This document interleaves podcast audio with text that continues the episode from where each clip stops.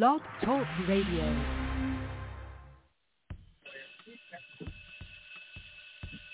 Class is in. It's time for Breaking Chains and History Talk with Dr. Levert Kemp. Sit back, relax, learn, and listen. Pick up the phone and get involved in the conversation. 858-357-9137. Listen and learn who you are. Learn the true history of how society was physically built. Learn the history of who you really are.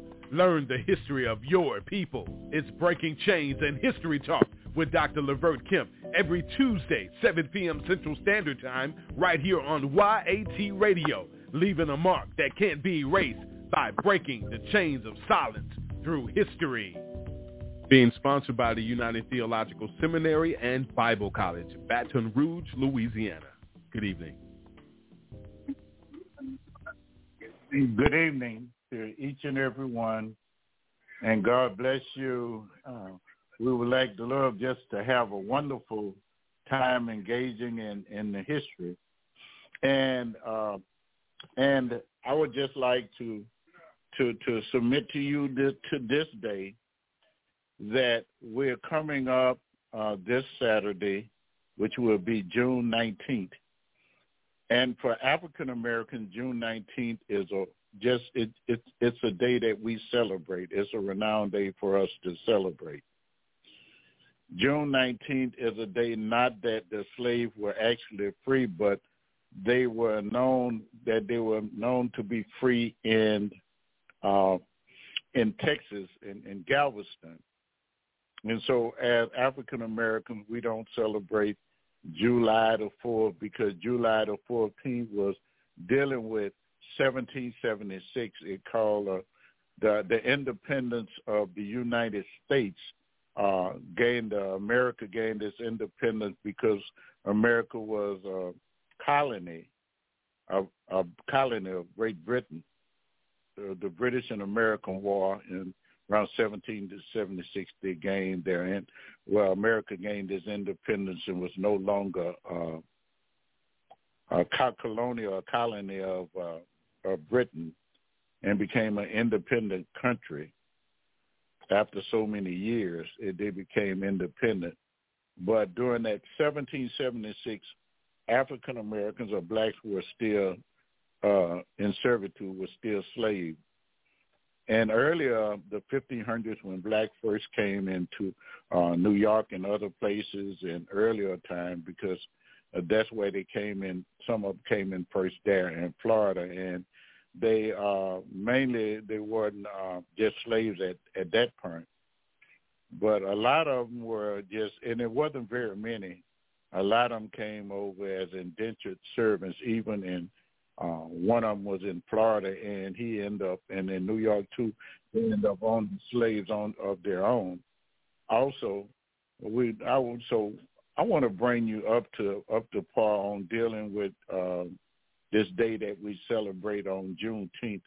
And I think I would be remiss if I wouldn't explain to you a lot of things dealing with the Civil War and American slavery. And I'll go more in depth at a later date, but this time I'm trying to build up to come into America, because there are so many events and historical things that occurred in Africa and other places before blacks ever arrived to the continent of the United States.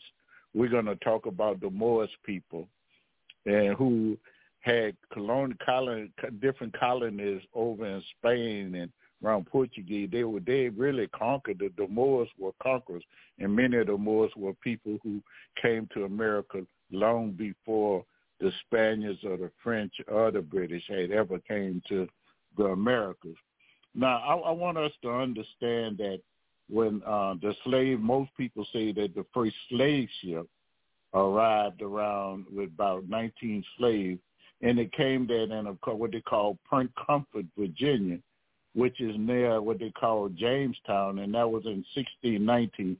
But over 100 and some years before, they had blacks in America. They already had the blacks that were indentured servants.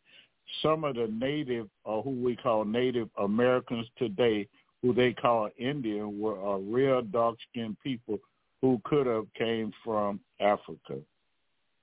Now, it's important that we understand that throughout that time, the numbers grew of the people that were enslaved. See, because a little over 100 years after 1619, the people who had over 100,000, the state that had over 100,000 slaves were Virginia. Virginia had 292,627 slaves. Now, South Carolina also had over 100,000 slaves in the 1790s.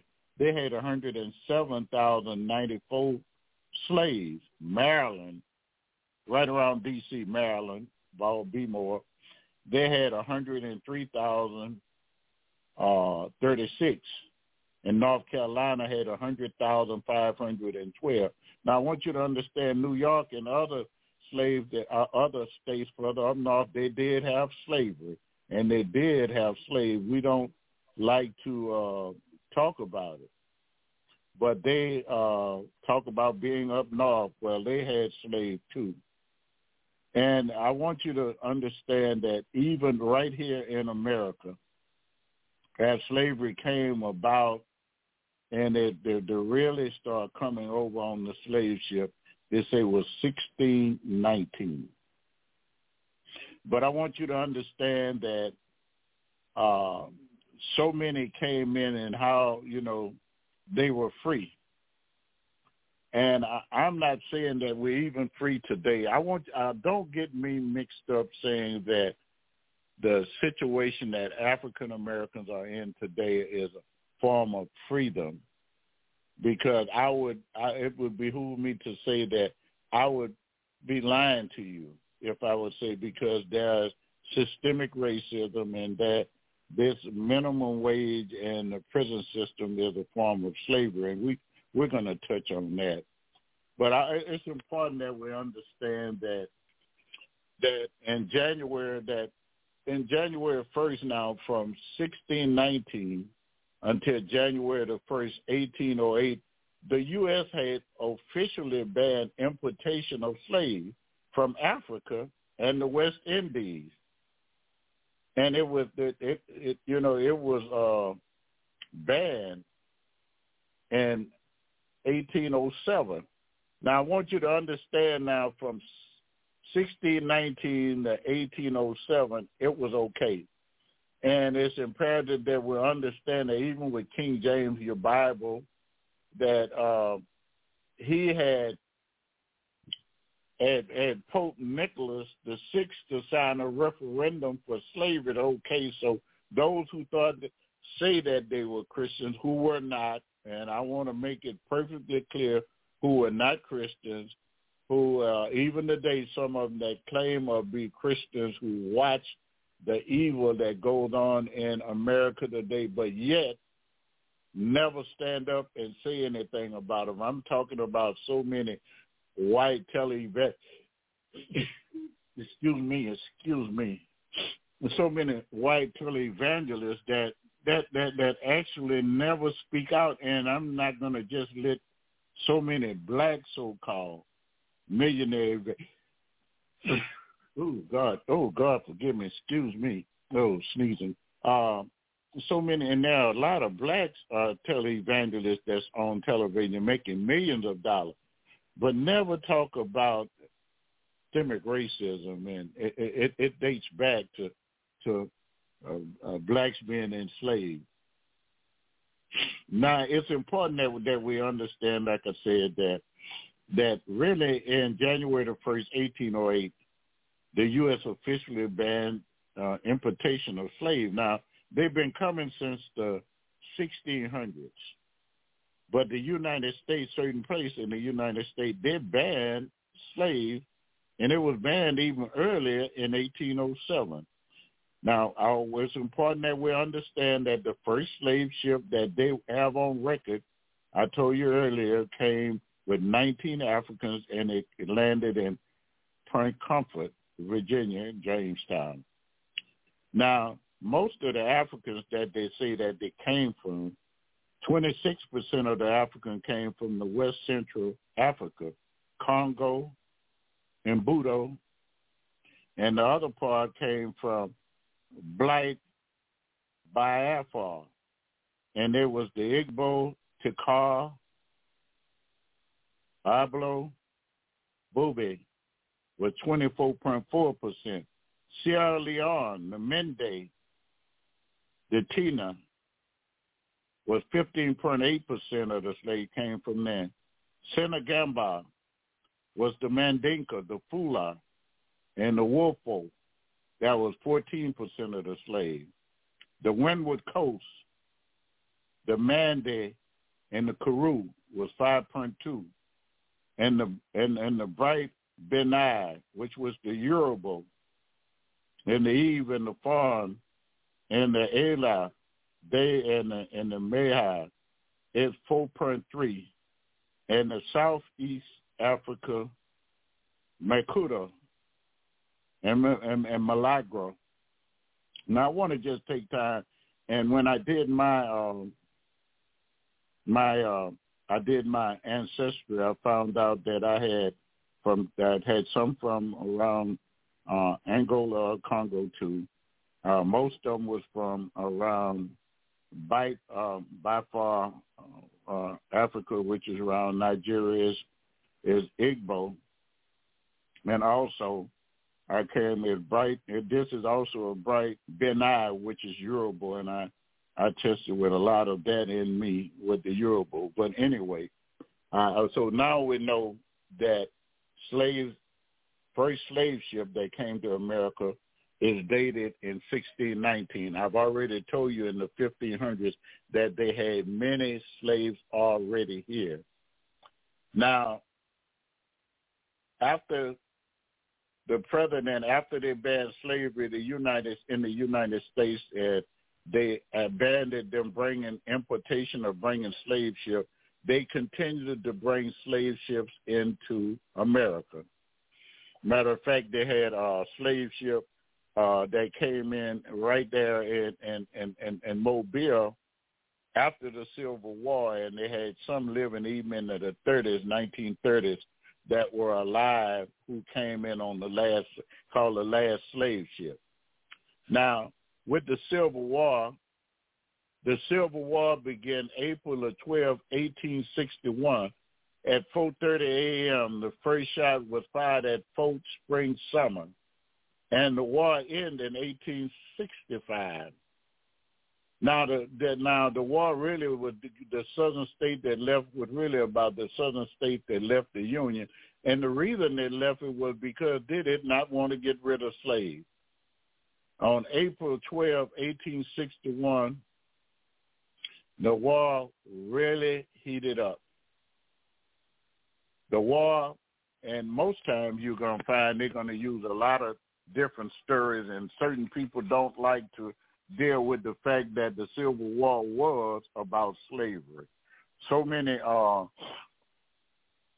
people who write books and other things try to add things to it, but I don't understand why Caucasians or members of the Caucasian race, a good many, not all, try to cover up that horrifying issue of slavery. And you can't talk about today. No one wanted you to discuss slavery, but it's okay for those who call themselves Jews to talk about the Holocaust. But more people died during the capture in Africa, the Middle Passage, and the shores of the country of America and the other islands and other in South America, North America, and all the West Indies and all these islands, and so many of them died being transported over to the Americas. Now, so many people died, and more died during that time than the Holocaust, but for this reason they asked us to not, you shouldn't want, that's over with, that happened years ago. Well, years ago was the Holocaust, and people will apologize for the Holocaust, but they don't want to apologize really for slavery. Some even would say it was a blessing for us. We should feel blessed to be in America to come by slavery, but I totally disagree with that. When you don't know who you are, you come to a country, you can't speak the language. The culture that you have is that of a European, of a Eurocentric culture that we have. We do not have an African culture, which I would love to know my culture.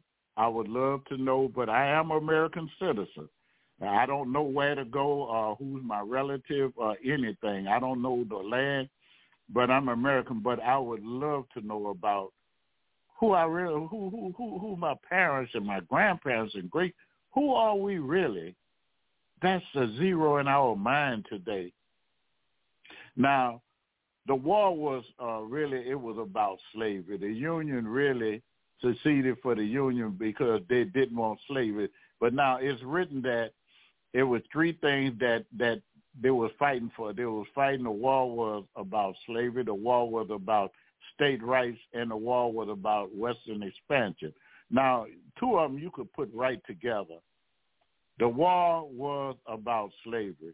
Now, it's important that we understand that it was about slavery because the income of the United States had grown with the invention of the cotton gin.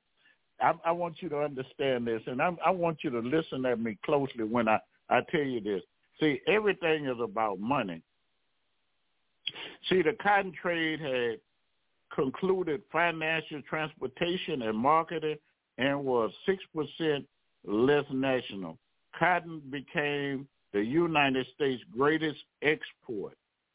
Now, the economy of cotton and sugar, indigo, tobacco, and other things that were grown by about 7 million slaves was one of the highest ranking. It earned more money, 60% of the United States gross income was coming from those products. Now, don't get me wrong.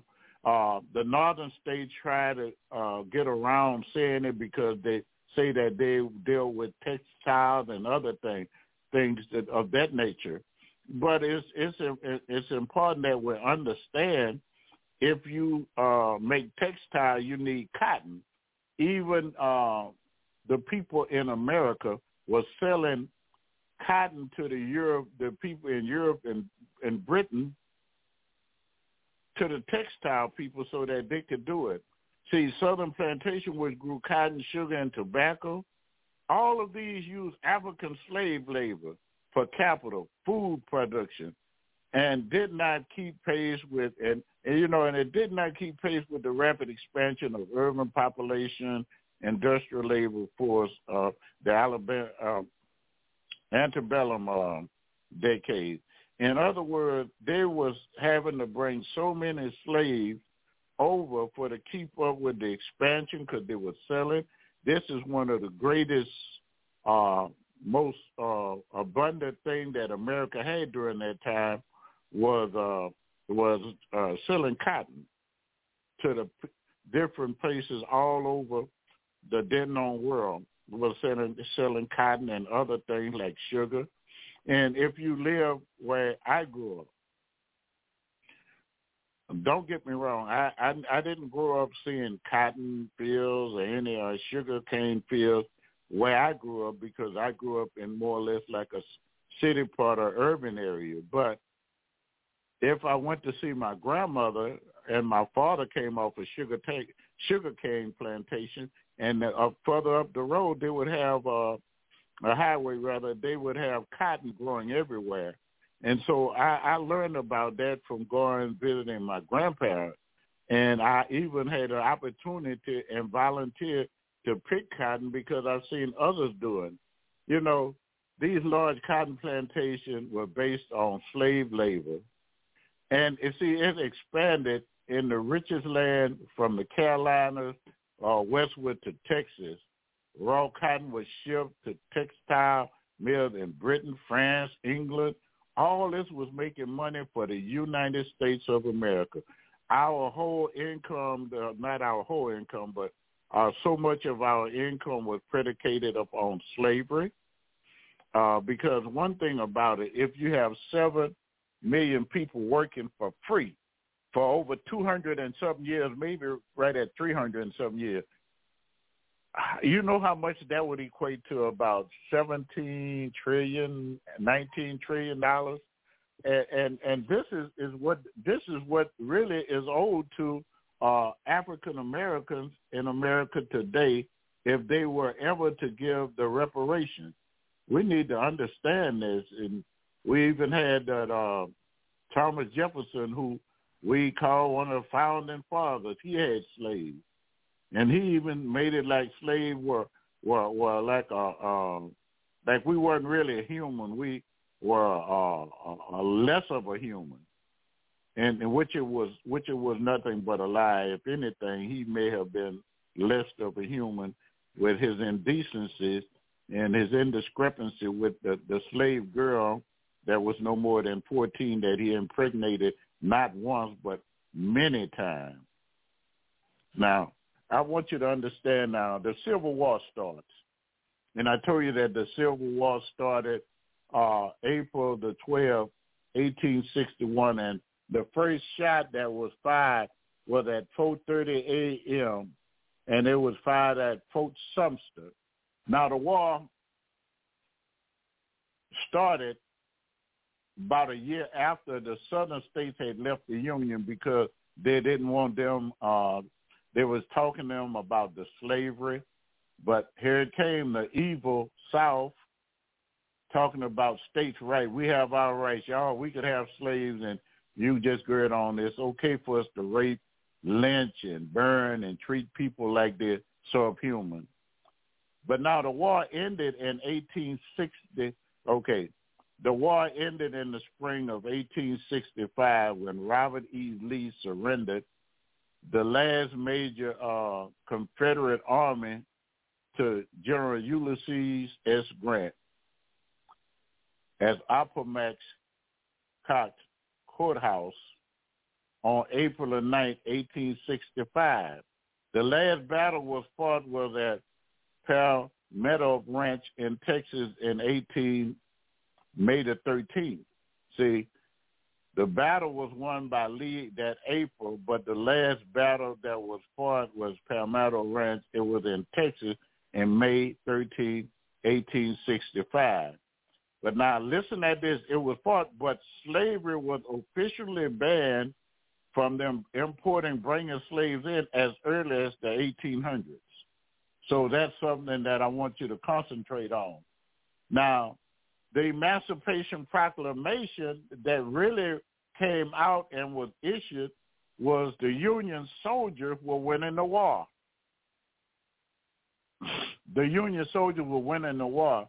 So 2 years before the war ended, the Emancipation Proclamation was really issued January 1st, 1863, and the U.S. approached its third year of the bloody war, of the Civil War. 3 years into it, they knew the Union was winning, so they did an Emancipation Proclamation. And the proclamation declared that all persons held enslaved within the rebellious state, meaning the southern states, are and henceforth shall be free. That's the way it read. But now, that was that Emancipation Proclamation was written in 1863. But the slaves didn't know that they were free in Texas. Louisiana, Alabama, they knew. South Carolina, North Carolina, Georgia, Florida, you name it. They knew that they were free.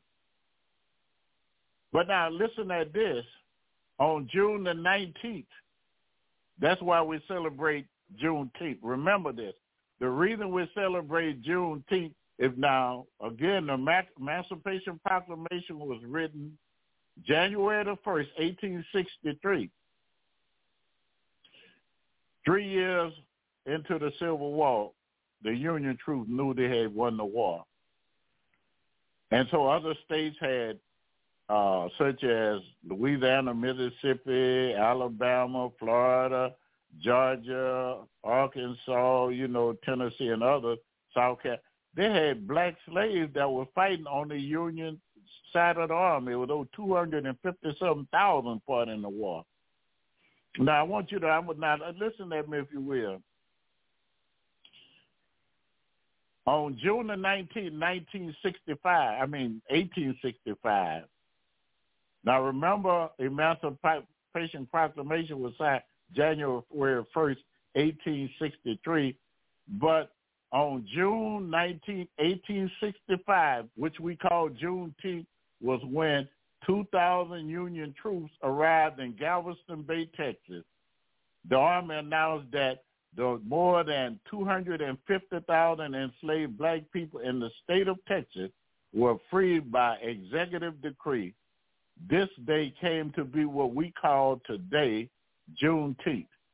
This decree came over 2 years after President Abraham Lincoln decreed the abolishment of slavery, January the 1st, 1885. The true abolition of slavery was achieved when the 13th Amendment was ratified. And later on that year, it was ratified in December the 6th, 1865. Now, I want you again to listen to what I'm saying.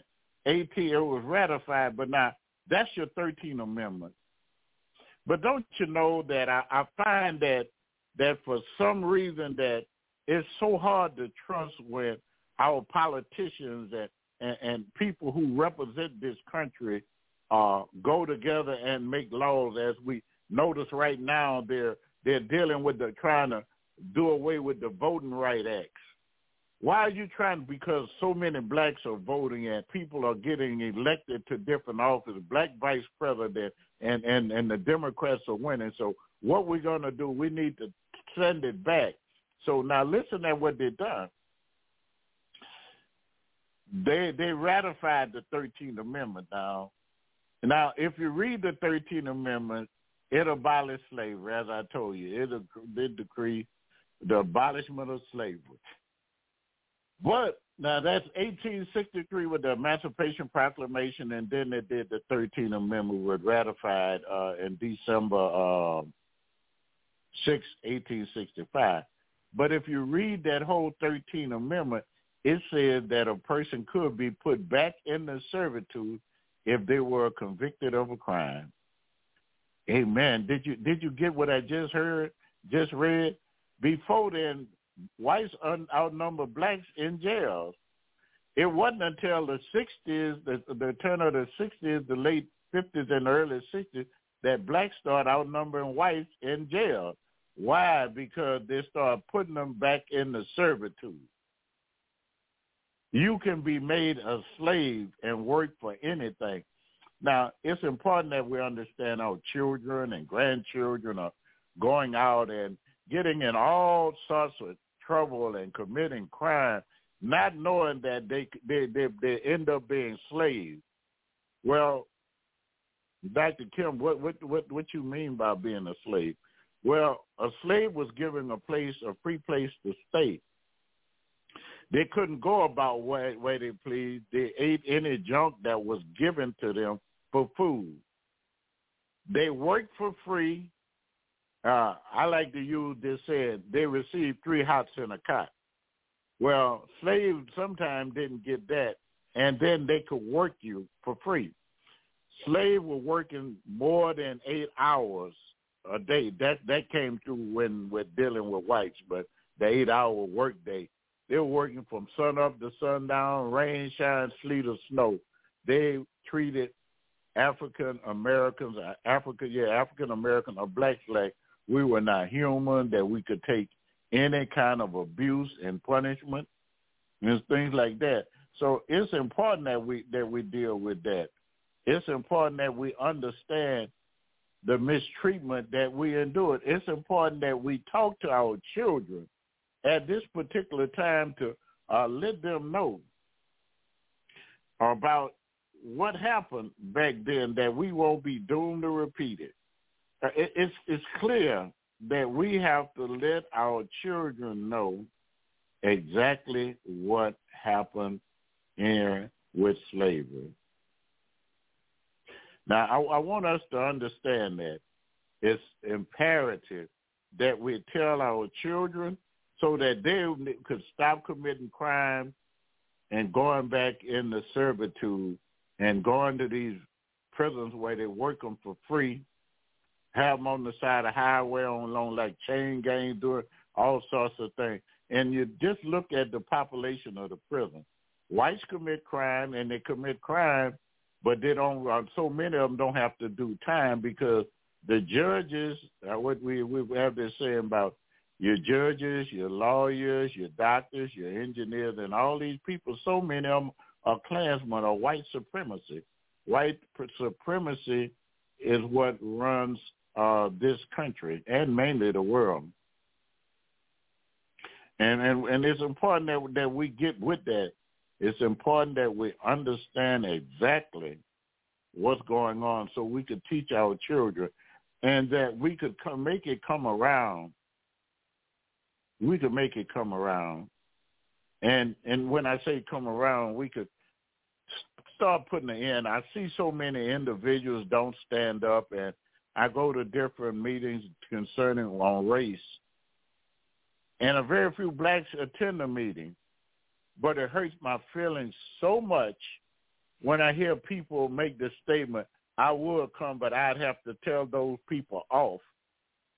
And why it hurt my feelings is because that's why I go, because the Bible teaches me that you shall know the truth, and the truth shall make you free. I know that I'm gonna suffer many things, but I am a person that will let you know. Yes, I will suffer, but I will let you know you're standing on my feet. And if you get close enough to me, I will push you off of my feet. I refuse to bow down to any man. The only person I will ever bow down to is God Almighty. And he's a spirit, and they that worship him must worship him in spirit and in truth. Amen. Now, the reason why I want to talk about it, because we're going to be celebrating. And so many people go about celebrating Juneteenth, June 19th. Like, and this is as the African American, we take this as our 4th of July. But now I want you to understand when we be talking about the Emancipation Proclamation, that it really didn't happen on that day, okay? The Emancipation Proclamation had happened 2 years before Juneteenth. The slaves were freed, but over 2 years had passed before the slaves. Like 2 years, maybe 5 months had passed before the slaves in Texas knew that was the emancipation, that they were free. Other people were walking off plantation, and the war had started, and so a lot of things came up. But the thing I wish to tell you today is that we are somebody, and oftentimes where I really go back to tell you different things. And as we celebrate Juneteenth this Saturday, be proud of yourself. And I'm going to give you some nuggets why you should be proud of yourself. And think, and not for this reason. We were raised in a white society. We have been raised Eurocentric. In other words, the customs and the mannerism, the culture that we are in is a Caucasian or a white Caucasian society, what they do. And we find ourselves imitating them. And what we do when we imitate them, we even down our own race. We see African dancing. We see them do things. We call them ugly. The ones that look good are the ones that look more like they are Caucasian. But the darker you are, I mean, you don't look good. If you don't have a nose like a Caucasian, then that's ugly. Your hair may be shorter. Well, now all the young black ladies have hair down to their buttocks because it's low self-esteem. What you have is not good enough. And I'm not talking about anyone. If that's what you want, that's fine. You buy your hair. That's your hair. Well, what I'm saying is the things that we do, we associate on the things that we were raised in, and those things come from Europe, is Eurocentric. So all the things that we've been taught, we have been lied to, that Jesus is white. Everything in the Bible teaches you now, because the Bible was translated by some people in Europe, and most of the people that do the books and the books and the media, they make the Egyptians white, which the Egyptians never were white. They were Africans. They were black. But the way you see it, then they make possible. Well, first they make the patriarch, Adam and Eve, first person to come into the world, who that it specifically tell you that the Garden of Eden was in Africa and in Asia Minor. It specifically tell you the Guyon and the Pishon River, that's the Nile River, and it encompasses the land of Havilah, which is Cush. That means it's Ethiopia. And then they said, and it talks about going around and encompassing Djibouti, and that is called Somaliland, which is Somalia. That's Northeast Africa. That's Africa. You see the Somalis, the Mali people. You can look them and find out about the Guyon and Pishon River. Nevertheless, Adam Eve is Caucasian. Moses is Caucasian, but everybody called him an Egyptian, and Egyptian come from off the race of Ham, which means Ham was the progenitor of the dark race. Well, why is now Moses? They take Moses to be black. They take Joseph's brother, thought he was an Egyptian. Moses met his Ethiopian wife. She said he was an Egyptian. Why would they hide Christ in Egypt? And all the people in that area, and I have so much proof I could get down with it and show you all the proof you need to know. But that's Carter G. Woodson talk about miseducation of the Negro. That's one book that if I was you, that I would get to read it. I used it when I was writing my dissertation for my PhD. But it's a book that you should read, and I would admonish us to do some more research on this. But right now, I want to say why. And these are things that I'm going to say that Caucasians been new to these. They've been aware of these things, but they don't teach them to their kids. And the reason they don't teach it to their kids, but their kids will be acting just the way our kids act, wild and inferior. They already act wild, but they would act inferior if they know that they was not the original people. That the African, that life originated in Africa. Now, most people know it. All you have to do is study anthropology. Now, anthro is a Greek word that means man. It means man. And apology means it's the study of man, just like biology, the study of plants and animals. Okay. Zoology is dealing with animals. Okay. But anyway, when you go back and we start doing our research, and as we start looking, I would admonish you to find out, build you a foundation and help build your children this foundation. Ask them to look up what they call Australopithecus. Australopithecus. I'm talking about Lucid, the Australopithecus. And you'll find out that they found these fossils of a skeleton found in Ethiopia in 1974.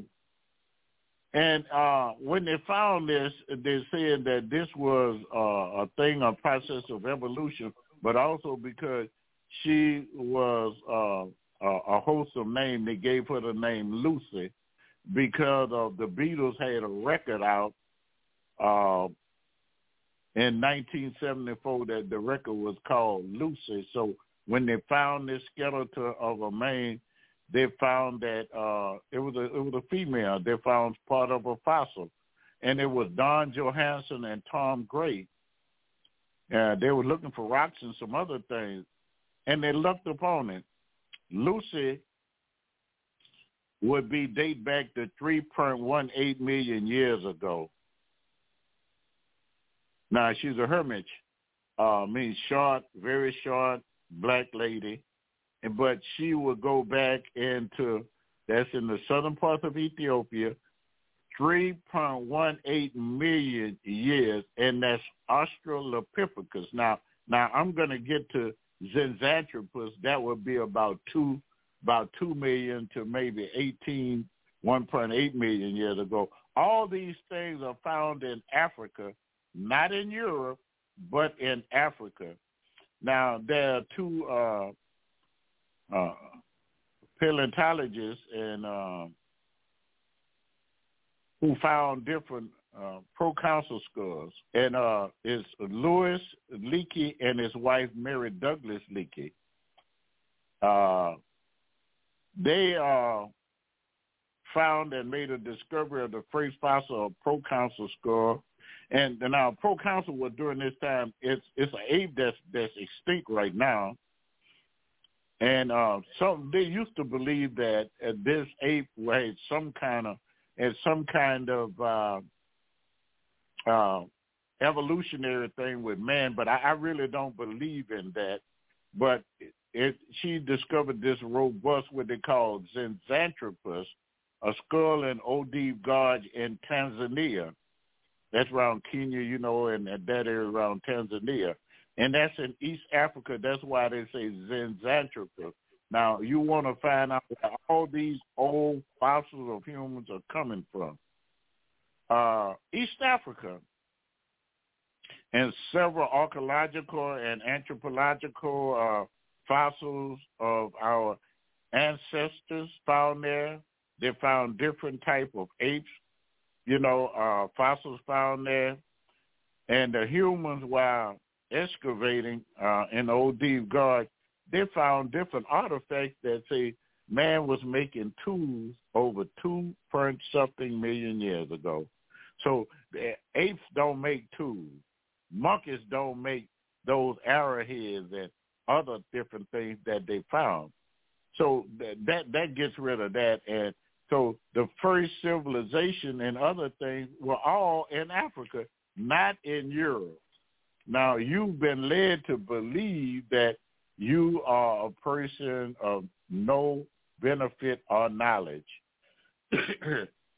But I want to tell you that's not true. Do you know that those who went to get slaves were selected what area that they would get you from?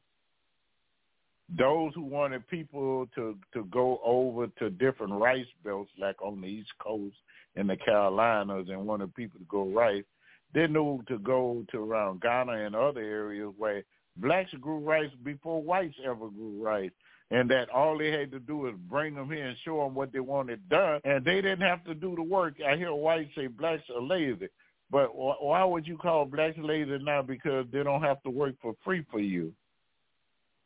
That's something we need to really, really, really talk about, is that they want to say that we are lazy because now you want to get paid. Before then, they didn't do the carpentry work. They didn't do so many types of work they never did before. They didn't do the hard labor work. They did not build the White House. Black carpenters built the White House. A black architect or engineer laid out the Washington, D.C. So don't say that we were ever people that were not knowledgeable. They had different areas where the people knew how to ride horse. They could fish. They're the ones that grew up on the western coast of Africa, from fishing villages, knew how to swim and fish. I had a recent conversation with this Caucasian guy, and he was telling me about blacks couldn't swim. I said, now, that's only a myth.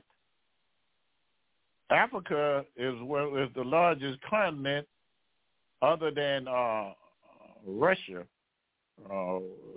Africa, you could say about China, America, maybe close to India and some others inside of Africa, about five large countries other than Russia, you consider inside of Africa. It's that large. And so you know what the coastal area would impede.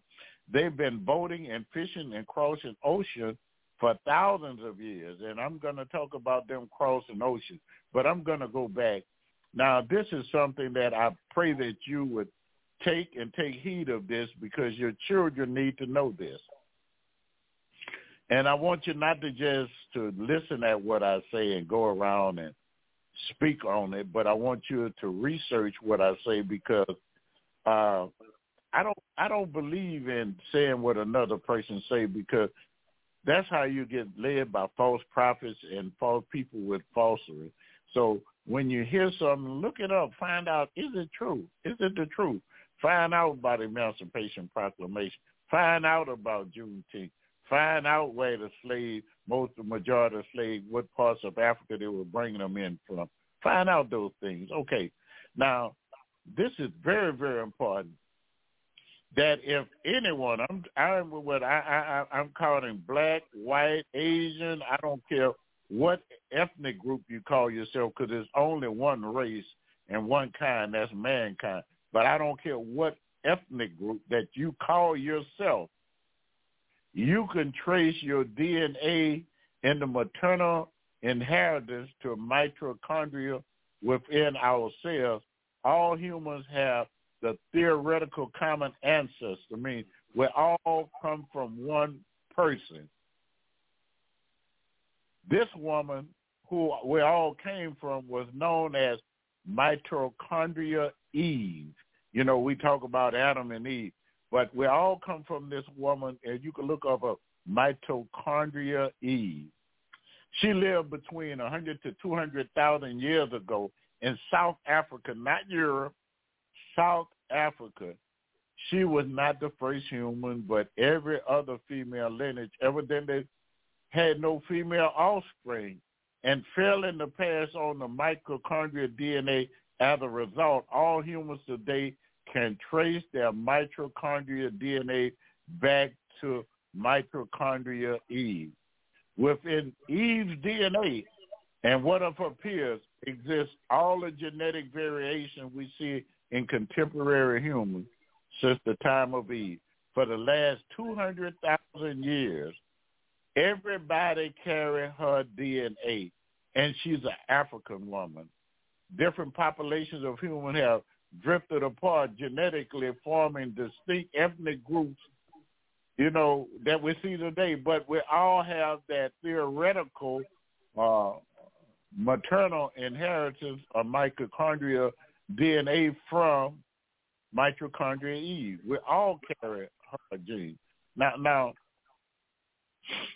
about 3.315 100 years ago, about 3,315 years ago, in essence about 315 years before Christ, a man died in South Africa. And when they found his skeletal remains and they did that with Mitochondrial Eve, they found out that he's the closest relative. Now, they found him in Africa now, yet he's the closest known relative yet known to the humanity of common female ancestor, Mitochondrial Eve. They know that he was a fisherman, and they know that he lived on the southern coast, and he's the closest genetic match to Eve. He's African.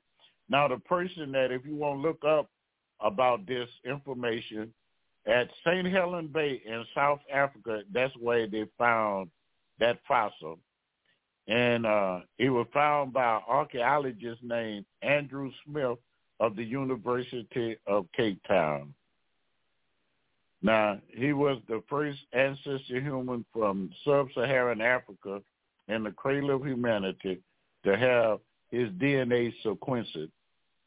He was the first one to go down and have it. Now, and it's important to understand, too, that where we come from and quit allow Hollywood to dictate your belief in who you are and whose you are. We allow Hollywood to infiltrate our mind and project all these Caucasians on us to say that, you know, that so this is what we believe because the Caucasians have told us this is who we are. And it's time that we read. They have it already written down. They know who you are. But the problem is, and what becomes problematic with it, is you don't know who you are.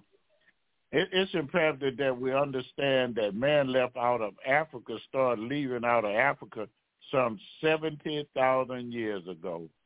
And as they left out of Africa, they migrated first to what we call Asia Minor, you know, over Saudi Arabia and all that area there, Iraq, Iran, and different places like that. They migrated to those areas, and they lived there. And they did not go really. The migration, what they followed, actually went up to went from Africa and they went up to Europe about 40,000 years. See, out of Africa, 70,000 years. After a modern human established himself in Africa's small population, branched out to establish foothold in Asia before they spread it east to Europe and reached west to America. And those are things that we need to really, really understand. Now, it got something also I want you to look up. I want you to look up to Gregor Mendel. He is called the father of genetics, and he's a botanist too. But I want you to look up what he did. He did about the inheritance and evolution and the passing of discrete units of inheritance in our genes from parent to parent, meaning that which we pass down from the way we look and the way different things, who we are, we pass it down from our parents to our children. And those who have kids know that your child will favor you. You know, a whole lot of people have sons and daughters that look like they. We have a saying in the African-American community, they spit you on the ground, boy. It looks like you spit that boy out. In other words, that girl out, it means that that child has so much resemblance to you. Now, Mendel found out that even with seeds and plants and other things, that the dark seeds were dominant seeds and the light seeds were recessive. Now, Mendel also found that brown, the dark, the black, and the brown skin is dominant. That light skin is a recessive gene. That brown eyes is dominant. Now, before I go any further, I want you to look up the word dominant. Dominant means superior. But now they say light skin comes from a recessive gene. Recess means a lower form of a gene. Blue eyes come from a recessive form of a gene. That means lower. Who don't have pigmentation in their skin and who have blue eyes and who have light color eyes? Caucasian, they have recessive genes. Now, I'm going to break something down to you. I want you to listen at me very closely. You could take two dominants. You could put two dominant together. I mean, two black people with dark-skinned people with brown eyes. You could take two dark-skinned people with brown eyes with dominant genes and come up with a person with recessive genes, meaning you could have a albino. You could have a person look white come out of your gene. But now you could take two white people with recessive genes, or people who are whites have recessive genes. That's why they have a depletion of melanin. They have recessive. But you could take two people with recessive genes and never come out with a black or brown-skinned baby. See, you could get the recessive from the dominant, but you can't get the dominant from the recessive. That's why whenever a child is born, that child between interracial people, which is only one kind, is mankind, but this is theoretically what we do. We call them by white and black, but That's why the kid is always black, and that's why you jump higher, you run faster, the things that you get in and competing, usually you are superior in certain endeavors also. And it's just not in sports. You are led to believe that you just superior in sports, but when you see all these black kids making so high on the ACTs and becoming scientists, and the young lady that came up with the formula for COVID-19, she wasn't a Caucasian, but she was a black lady, okay?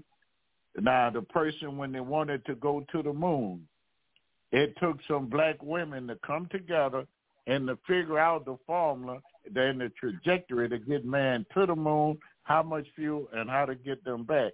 So you're nowhere dumb, but you've been told that you're dumb. Our children are killing one another because they've been lied to in school. They haven't been inspired because nobody that they learn about in the books that they teach from, every person is white. So the accomplishment that blacks have done, and that's the sad part about it, the accomplishments that we've done, no, they don't teach them to them in school.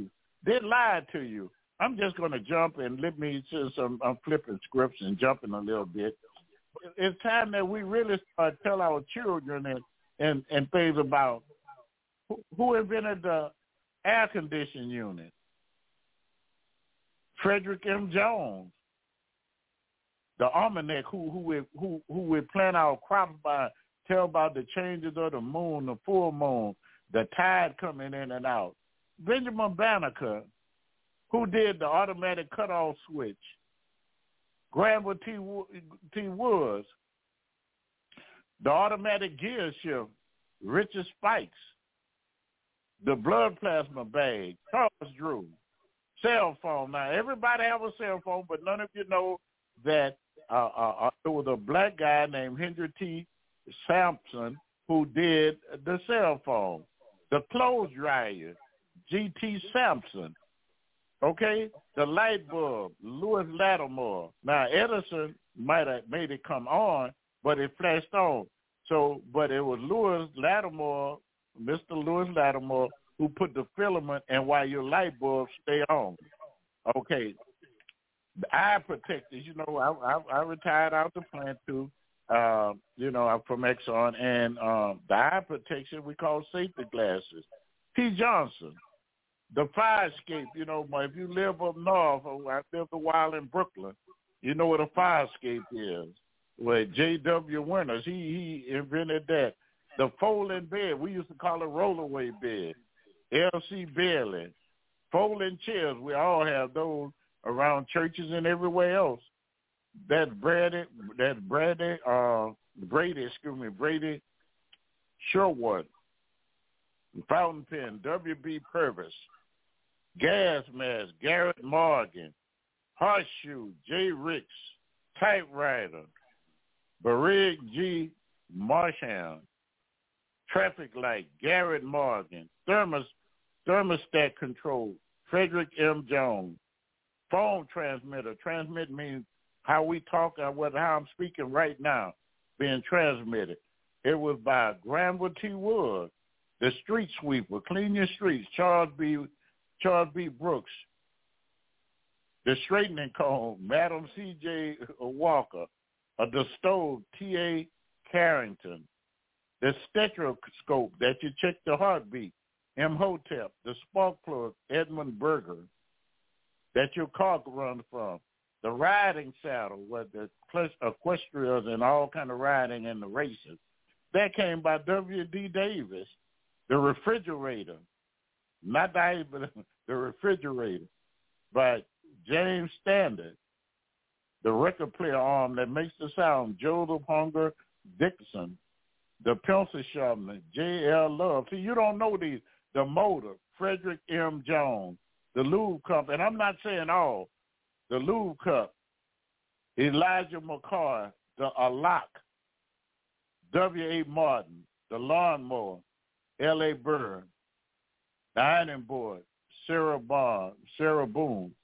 See, so much improving sugar making, Norbert, Rito.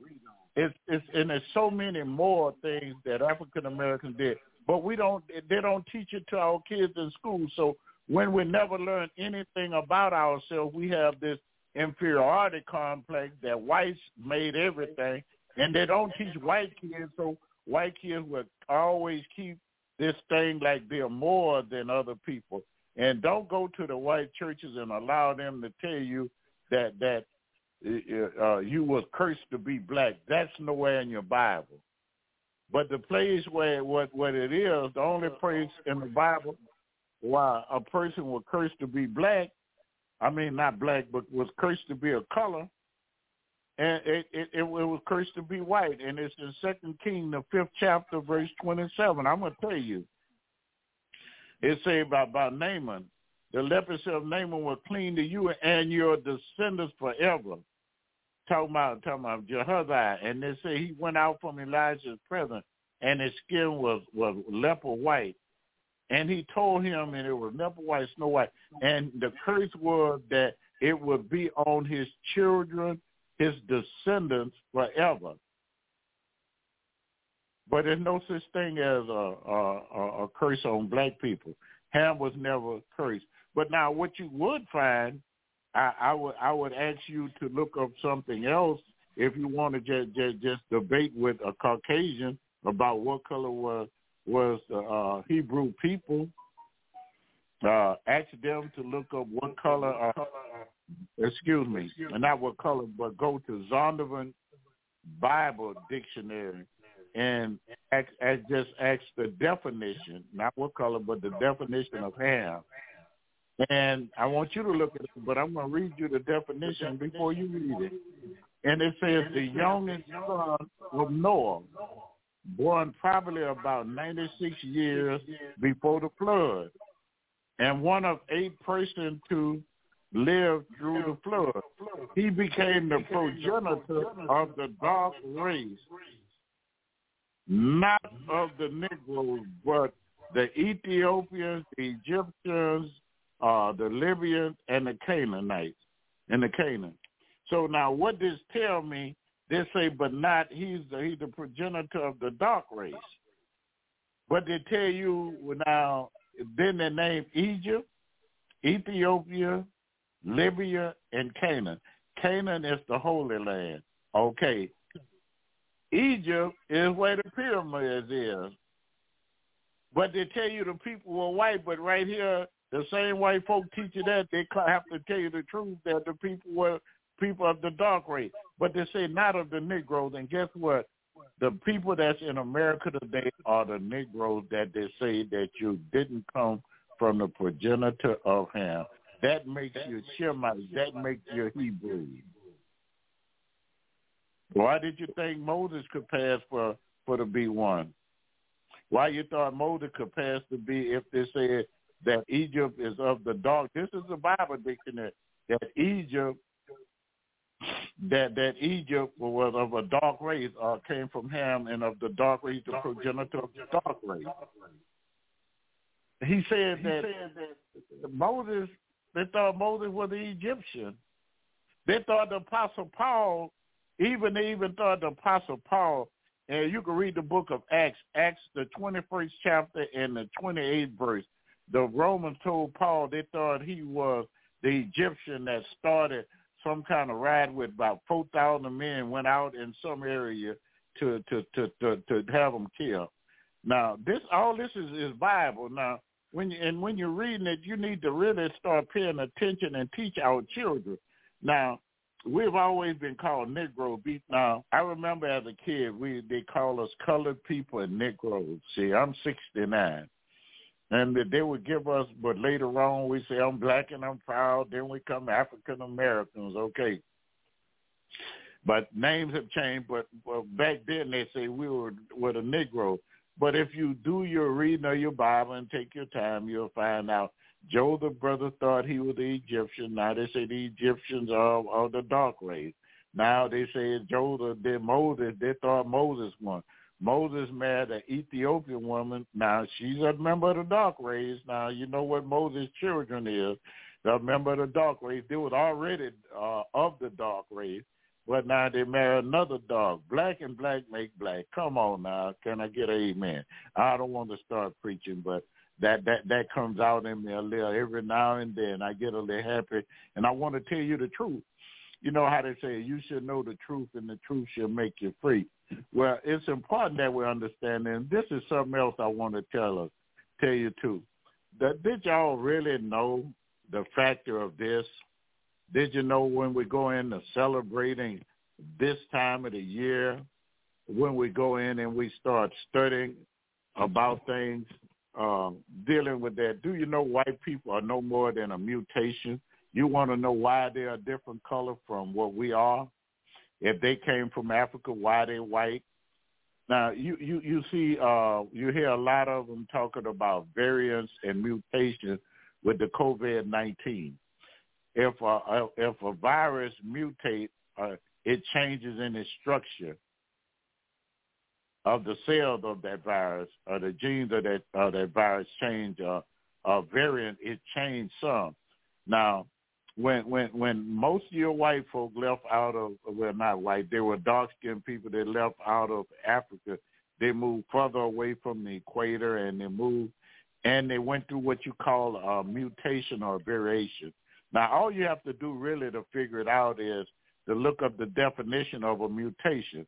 Now, the definition of a mutation is a change of a structure of a gene resulting in a variant form that may be transmitted to subsequent generations. This was passed down. This was the variant change was passed down as they left, and year after year they were away from Africa. It was passed down. They say the subsequent generation caused by alteration of a single base unit in the DNA or depletion. What is albino? Albino have no melanin. That's the same thing with whites. They have no melanin. You find an albino black person, they do not have melanin. That's the same thing. I don't know why they don't call white folk albinos. I don't know why. A white catfish, albino catfish. A white tiger, albino tiger. A white lion, albino lion. Everything that's white is called albino, but the Caucasian race know that means that you are a mutation or you're a variant form of another a group of people, and that's from people in Africa. Now, they say a single base unit of DNA or depletion or insertion or rearrangement of a large section of a gene. A mutation is ultimately the only. Now, listen to this. It says a mutation is ultimately the only way in which new variations enter into a species. We the human species. So why we look different? Because of mutation. Now, I want to tell you something. All blacks don't have wide noses. I have it. I have some features. But if you go on the eastern parts of Africa, they have pointed nose. They have different type nose. And if you go there, and all Africans are not really real dark-skinned people. Africans come in brown skin, some dark. If you go to Sudan, you have the darkest of dark people in Sudan. But I submit to you, you could take the blackest person in Africa, and they could have an albino baby. It's because you could get the two dominants could come along, and then you could have one that's an understudy of that, which is a variant form of a human being. I'm not of a human. I'm not going to step down and do what some races have done to us and things and say and be low enough to say it that way. But it could come up with with a recessive gene. You could make a white person, and that means that they came from a recessive gene. A gene that's a lower form. So with that, and I don't want you to forget about this coming time. I have a lot more that I could say, but I'm going to end right there because I really wanted to address the things that's coming up right now. And the most important thing is to understand about some of the nomenclatures and different other things about slavery, when it started, and when did the Civil War start, about where most of your slaves came from. I tried to address that from you. And when did really slavery was officially banned about the importation by bringing in slaves on ship.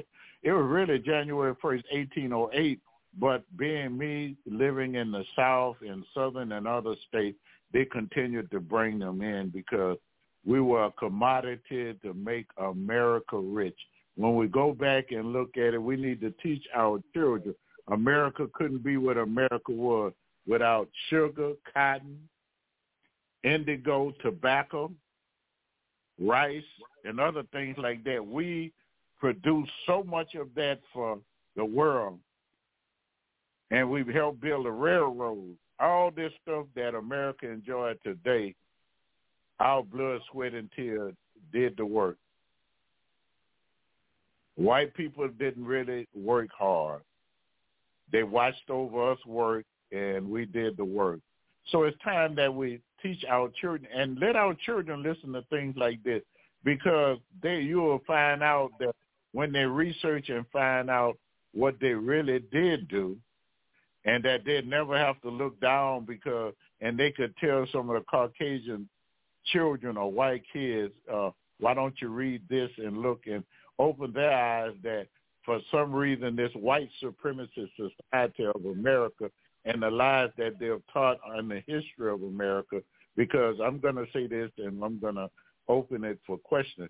Why history is not told the truth, that they took people off the streets, people that didn't have any money, nothing, almost like vagrants, people that was in jail, and sent them to America to help colonize America for Britain.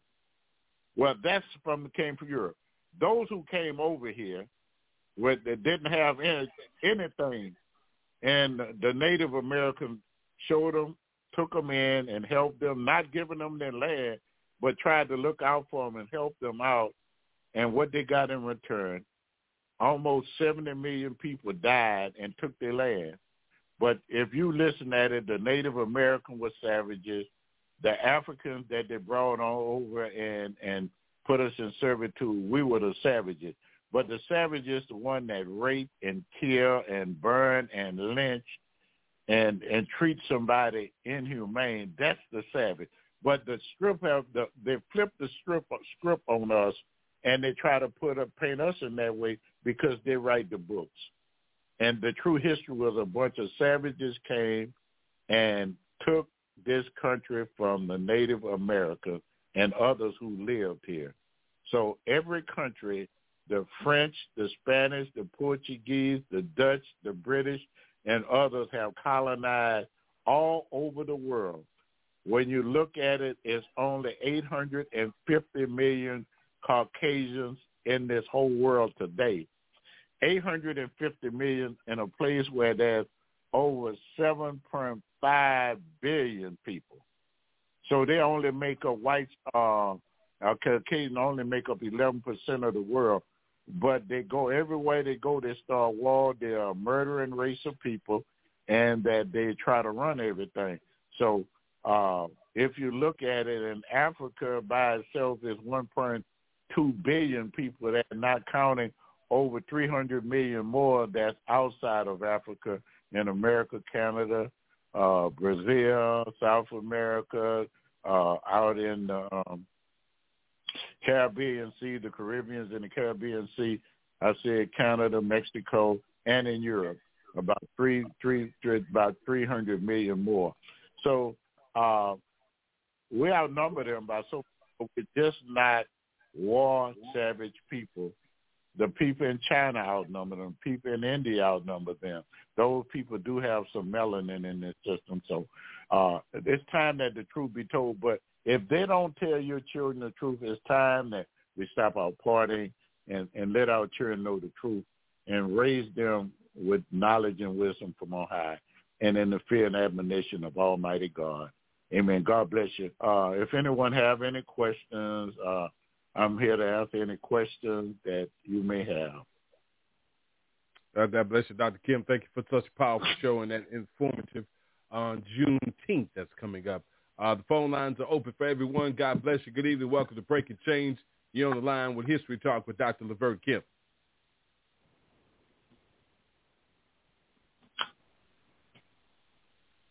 Is there anyone would like to talk tonight? You're on the line with Dr. Kemp.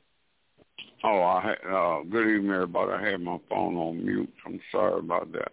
Brother Melvin out of Baton Rouge. I appreciate Pastor at my age to learn that much history about us and the origin of man, which was in Ethiopia, which is Africa. But what I'm looking at, Pastor, is the war.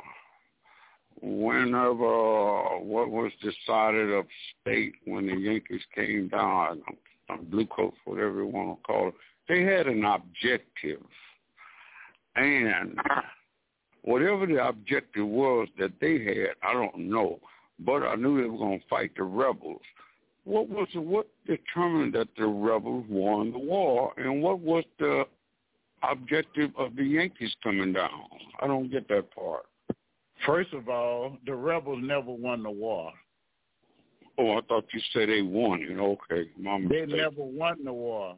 I never say that they won the war. Okay. The Union soldiers won the war. Slavery in the United States had been abolished, and they said no more slave trade. In 1808, way back in 1808, they abolished the slave trade.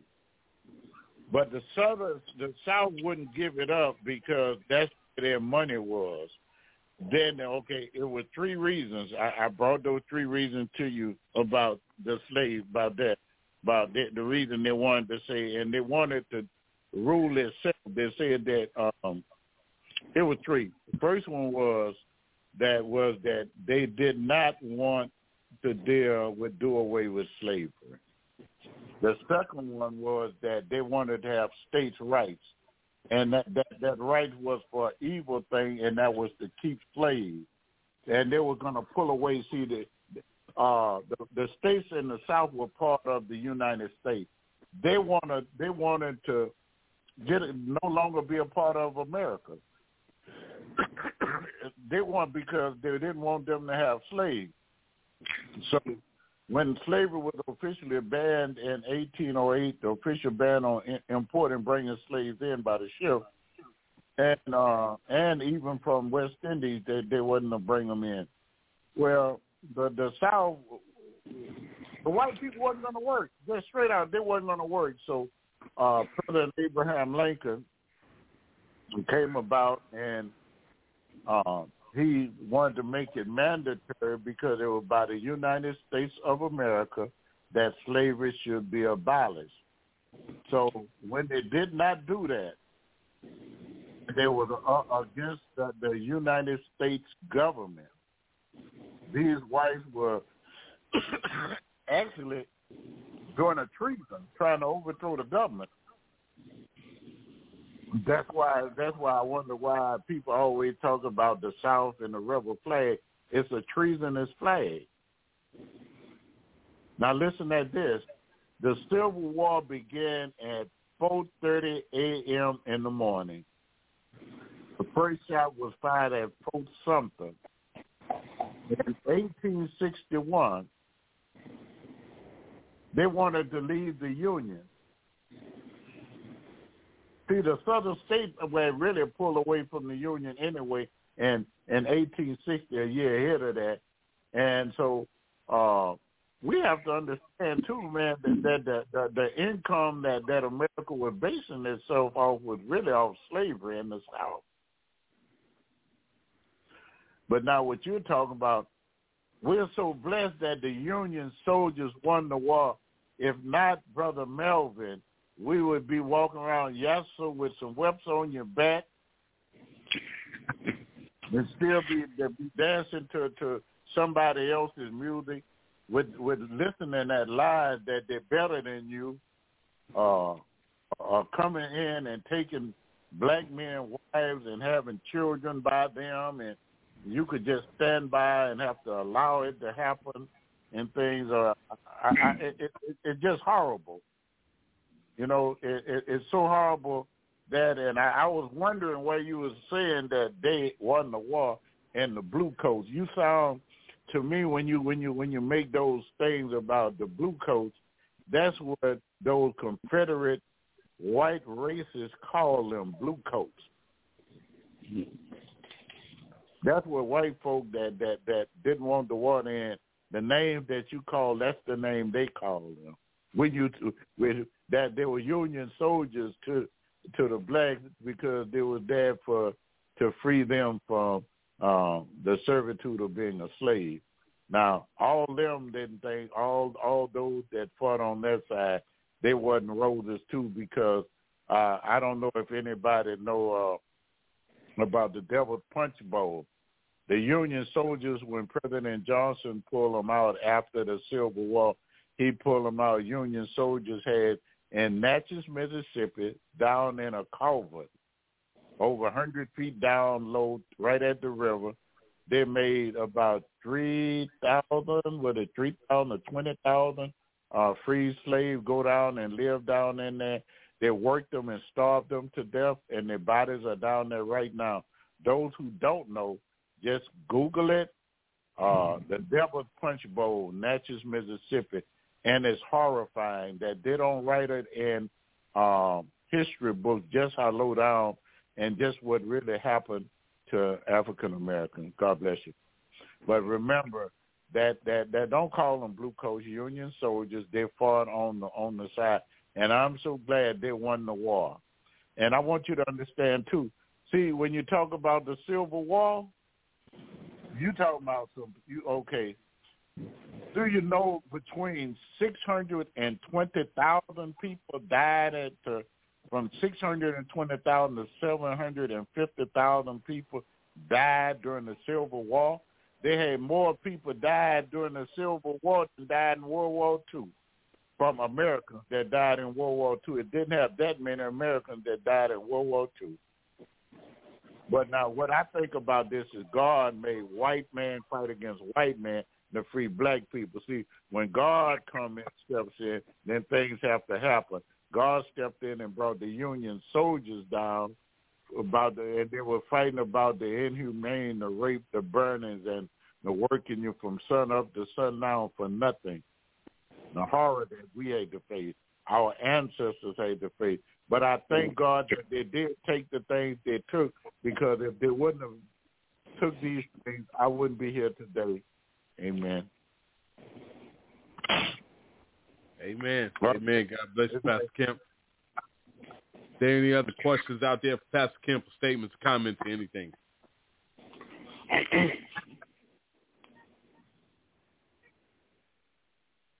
All right, Pastor. There are no other questions.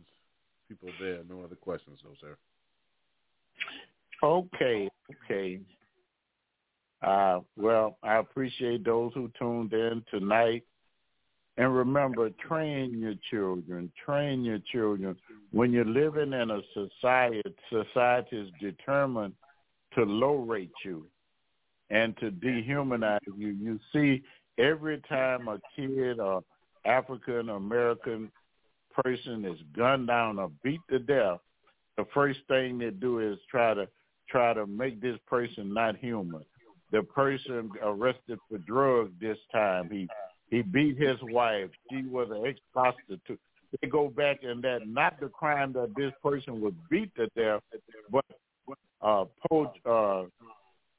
Trayvon Martin, he had drug paraphernalia at school one day. This kid was killed by going home with Skittles and a tea. But they bring him to try to make him this vicious man. Here it is, the guy, 6'4", 260 pounds, so talking about this kid turned around on him, Brown, and he was scared for his life. Now, he done shot the man in the back and in the top of the head, the young boy. But they came in, they vilified the kid. Everybody that do it, they try to even vilify with George Floyd. So when we notice these things come, it's time for us to wake up. Please wake up. Please wake up. And please, when they have meetings on race, go out. Say something. You know, don't be complicit. Don't be saying, if you don't show up, that means you're complicit. You comply. Amen. Heavenly Father, I just want to thank you guys for tuning in. As always, it's truly a blessing just to have this opportunity to share with you guys things that I've studied, and it's a blessing to have a man of God and a friend such as Reverend Reverend Williams, who is dedicated to learning his people and making sure that they're correctly equipped with the Word of God, one who try to answer different questions that people may have about God and how can we live better, how can we do better. These are the things that he covered in Breaking Chains. So God have given him this pulpit, to do this, and he's laid on his heart, and he's a great man, and he's doing great things. And so I pray that you continue to tune in and to bag him up, be one of his, be a bagger for him, amen. Now, Heavenly Father, as we prepare to leave this station, Lord, let us never leave far from your presence. Father God, we ask that you would bless each and every one who tuned in. Bless those who wanted to tune in and were not able to tune in today. Now, Lord, I ask a special blessing on this program, everyone who participates. Now, Lord, I ask that you look upon every race. Bless us. Learn us really what the gift of love is truly about. And, Lord, let us learn that by this, all men will know we are your disciples if we have love for one another. And you told us, love one another if you have loved us. So, Lord, we come, Lord, we need to learn to stand in love and faith in you. Lord, we thank you, Lord. And, Lord, all these racist things that's going through America right now and our children killing one another, Lord, we pray for a stop to it, or give us the wisdom and knowledge and the fortitude to go forth and stop these killings, Lord. We ask for your mercy upon us, Lord, that you have mercy. Now, Lord, I thank you, Lord. I thank you for your going out and your coming in. I thank you for protecting us from seen and unseen danger. Now, Lord, we ask all these blessings in the mighty name of Jesus and for his sake. And, Lord, I want to say I love everybody, black, white, purple, or green. It's nothing that no one could ever make me hate you. I might just resent what a person do, but I hate no one. And, Lord, I just thank you and praise you, Lord. In the name of Jesus, I pray. And as we leave this station, we pray we never leave far from your presence. May the grace of our Lord and Savior Jesus Christ, the love of God, and the sweet communion of his Holy Spirit rest and abide with us henceforth and forevermore. God's children said, amen, amen, amen. Much love, my brothers and sisters. All right. God bless you, Pastor. Much love. We'll see you back here tomorrow evening, 8 p.m. Central Standard Time, Breaking Chains on YAT Radio. Have yourself a good night, everybody. Peace. We are out of here. Good night. Oh, my people, I love you. We're a family. Yeah, you and me. Hey, we'll make it through it all. No matter what the cost, we're a family. Yeah, you and me. The pain, the rain, and all trouble by ourselves. Oh, oh, oh, oh. My people, I love you. I love you. We are dying. We are dying. They are lying. Ain't. We're being shot and haunted. Why you hating me? I'm just trying to be. Late as I can be, great as I can be. Grow with one another, living happily. What you hurting me? Yeah. Why not work for peace? Why not work for peace? Lion from Zion, I am a king, and you're a queen. We'll make it through it all, no matter what the cost. We're family, yeah, you and me. We'll make it through the pain, the rain, and all the suffering by ourselves.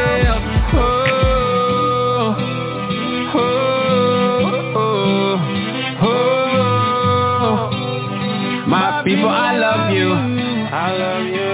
oh.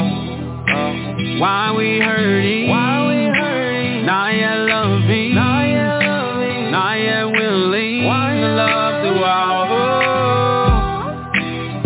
Can you feel the grace, family, breathe another day, take for granted that y'all gave us all new life. But we need to learn to love each other. Humanity. Have a peaceful word to say. Have a peaceful place for kids to run. Yeah, you and me, hey, we'll make it through it all.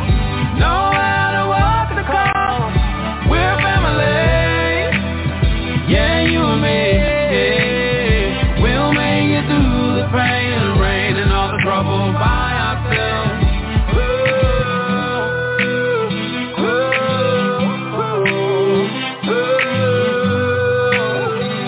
People, I love you. My people, I love you, my people. I love you, my people. I feel your pain, people. I feel your pain, people. We're family. Yeah, you and me. Hey. We'll make it through the pain, the rain, and all the suffering while I say, oh,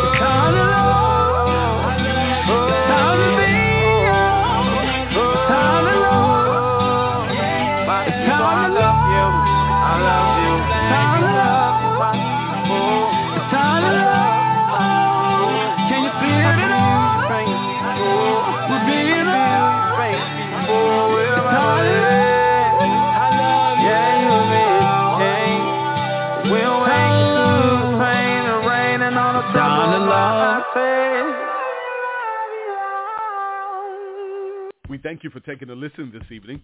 You've been listening to History Talk with Dr. Levert Kemp right here on Breaking Chains on YAT Radio. Heard every Tuesday right here at 7 p.m. Central Standard Time. YAT Radio logs on to leave a mark that can't be erased by breaking the chains of silence, teaching you about who you are and whose you are. It's History Talk with Dr. Levert Kemp every Tuesday on YAT Radio, where we are breaking chains.